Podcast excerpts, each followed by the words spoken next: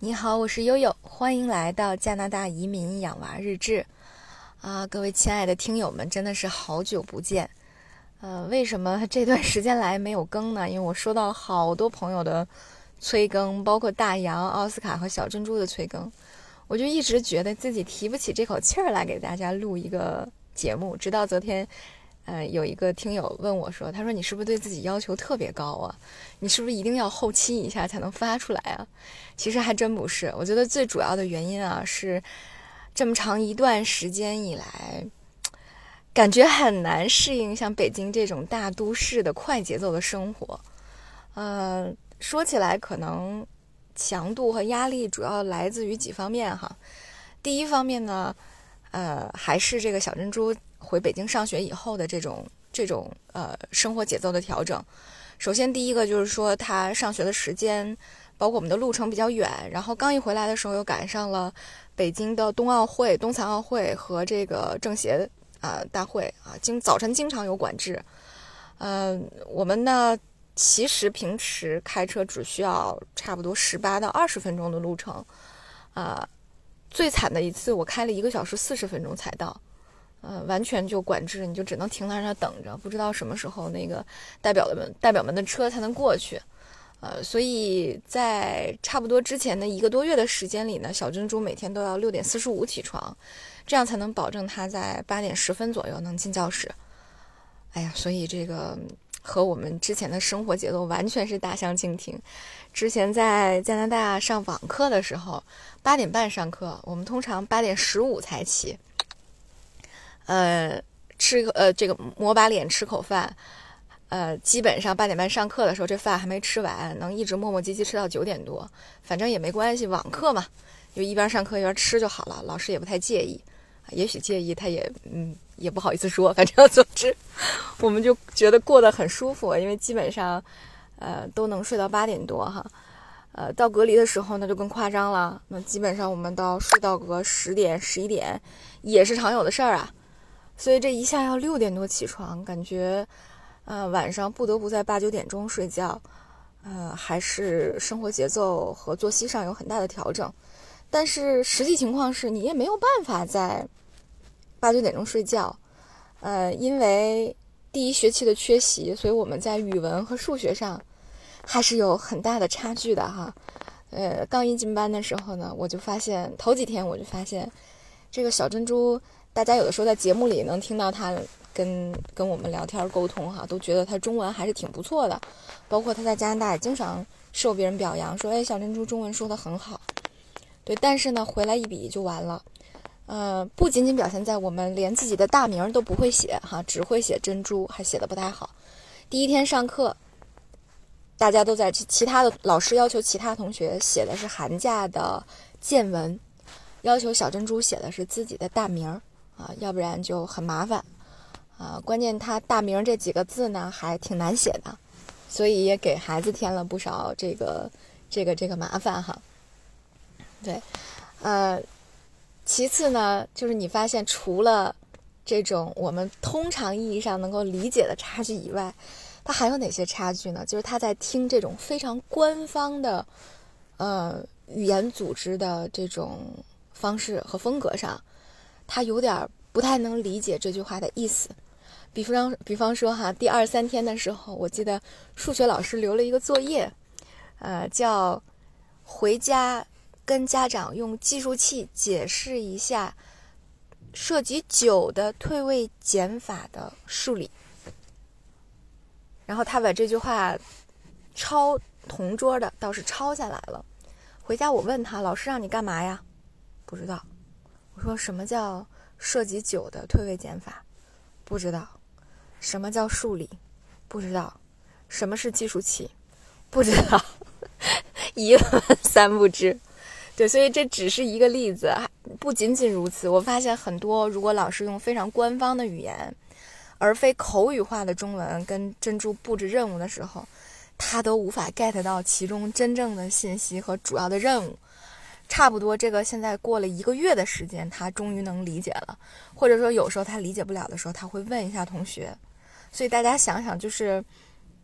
在这种基础、这种语文基础的情况下，一上来就要写这种什么像过来，呃，这个春天就比较比较结间架结构比较难的汉字，对于小珍珠来说是怎样的挑战哈？经常会让我回想起我们在奥斯卡四年级的时候刚到加拿大，呃，上课的第一周也是那个科学课拿来一篇讲这个呃食物链，呃和这个能量循环是食物链上能量循环的一个。一个一个阅读的作业哈，科学课的作业啊，我当时就感叹，我说这简直就是四年级的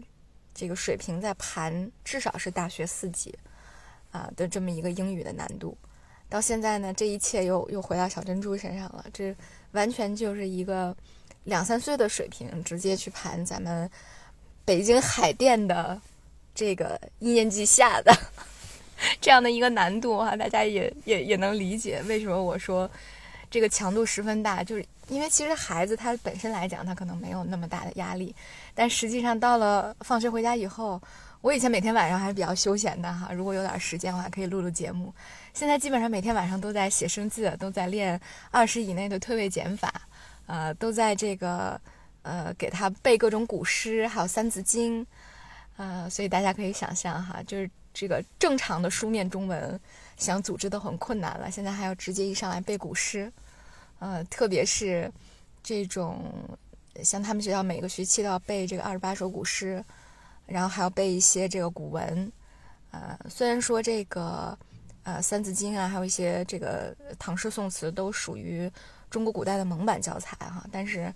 对于这种小珍珠在中文上积累的很少的小孩来说。还是挺难的，就真的相当于三四岁的小朋友刚刚对中文进行启蒙的时候那个状态，哎，所以还是挺急人的。数学呢就更不用说了，各位，大家能理解我的心塞吗？本来数学老师前几天的画风给我发微信的画风是这样的：小珍珠好可爱呀，我们都很喜欢她，她上课很认真听讲，我们都好爱她的。啊，他这个第一学期没来，真是个遗憾啊！非常欢迎小珍珠加入我们的班集体。啊，过了几天，风格就成这样了。我知道小珍珠第一个学期没上，可是呢，毕竟我们在这个学期开始，他已经跟着进度，已经讲了一个星期了。为什么今天上课的卷子他只写了一道题？整整四十分钟，他只写了一道题，这张卷子是六十道题。哈 哈大家能想象老母亲的心塞，哎呀，你又不能跟他着急，因为孩子本身也已经很不容易了，哈，这就是他这个基础课的情况。关键是小珍珠呢，又比较外向，又比较开朗，回来之后呢，什么都想掺和一下，然后这就引发了其他的问题，就他对各种课外兴趣班儿发生了浓厚的兴趣。首先是要求上这个北京市的课后服务，每天晚上有那么一个小时。要么是滑轮啊，要么是手工啊，等等等等。然后好不容易在老师的劝说下上了一个礼拜，第二个礼拜不上了，能回家跟我背古诗写汉字去了。然后呢，呃，第二周的时候，他们学校的京剧团来一年级招生，老师进了班之后说，呃，会弹琴的、会唱歌的、会跳舞的、会武术的小朋友啊，可以站起来。啊，小珍珠噌就站起来了啊，班里站了十几位。完了，老师就选每人唱一首歌，然后小珍珠，我说你唱的什么呀？他说我唱的那个那个《Let It Go》，就是《冰雪奇缘》的那个主题曲。我说天哪，你那歌词不都忘了吗？他说嗨，我就瞎唱的，但是我唱挺好。就这么着，莫名其妙的被选去了京剧团。京剧团大家也知道哈，京剧是个童子功，呃，这个唱念做打这么多基，就是生旦净末这么多行的。唱念做打这么多技能，那一周要训练两次，每次要两个小时，啊，这极大的挤占了我们练生字和背诗的时间，啊，然后呢，学校又组织小海奥运会，要又要踢足球比赛，嗯，能理解，就这个加拿大女足在世界杯夺冠以后，在这个全加拿大社会有多么高的声望吧，所以一说到足球比赛，然后小珍珠又举手。我要踢球，我要踢球。他们班呢，这种小朋友之间的足球赛呢，每个班一个代表队，必须是四男一女。啊，他们班赶上女孩又少，只有他一个人报名。啊，跟哥哥正相反，哥哥当时回来上学是班里最高的，小珍珠回来上学是全年级最矮的，啊，大家就在昨天的足球比赛上看见了这个他们班由全年级最矮的小女孩直接这个披挂出战的这么一场足球赛啊，最终以零比三惜败。呃，要知道小珍珠在周末啊，她还挤占周末的训练时间，每周五和周末还要训练两个小时。呃，那小珍珠一开始是个什么状态呢？就是当我发现她在这个模拟对战的时候，我说：“小珍珠，你干嘛呢？”他说：“妈妈，我用树枝在地上摆了一个幸运阵，在他们球门前面摆了一个幸运阵。这要是我不拦着的话，人家就开始做法了。”啊，所以经过了几次训练，终于在场上能有看球和看队友的意识了，也算是不错。哎呀，这个我看他踢球，经常让我想起台湾的那个电影，就是《翻滚吧，阿信》。小珍珠就在球场上不停地翻滚，摔倒了爬起来，爬起来又摔倒。这个总体来说，精神还是感人的，勇气还是可嘉的，但是能力呢，还是非常堪忧的哈。所以在。他的基础课和他的业余爱好的挤占下，我们就没法做到晚上八点半能入睡。所以呢，基本上每天晚上都要折腾到九点半、十点。所以大家可以想象哈，拥有这个每天的强度和这个这个情绪指数，嗯，真的是比较也也也比较堪忧，就像小珍珠的足球能力一样堪忧。哎，所以我想，真的是这个可能是我们生活当中回北京以后变化最大的。也是挤占时间比较多，或者说挺难适应的一个一个变化吧。那么第二个呢，就是回到北京以后，确实哈，工作上也有一些进展。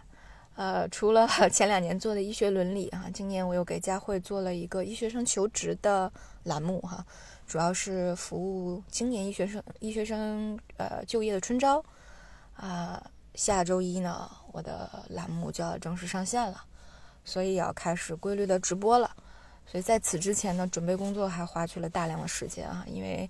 呃，课程的录制、后期，然后反复的校对、字幕的修改，呃，包括一些课件的准备啊，这些真是花费了很多很多的时间，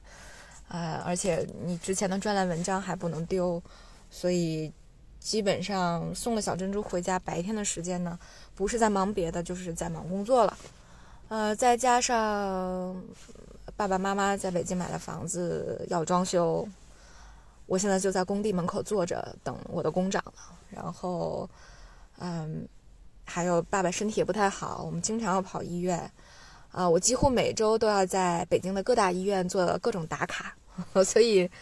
呃，嗯，不要问我北京的医院哪家哪家，只要你问各个科室哈，那挂号的情况。我都能够会如数家珍，然后我的手机上又变成了每天要响无数次铃音，因为每个医院都有不同的挂号时间啊，所以这个既然自己没有外挂，只能靠拼手速了啊。基本上大家可以想象啊，每天闹钟要响无数次，然后要接无数个电话，然后还要还要准备工作上的事儿，还要顾着家里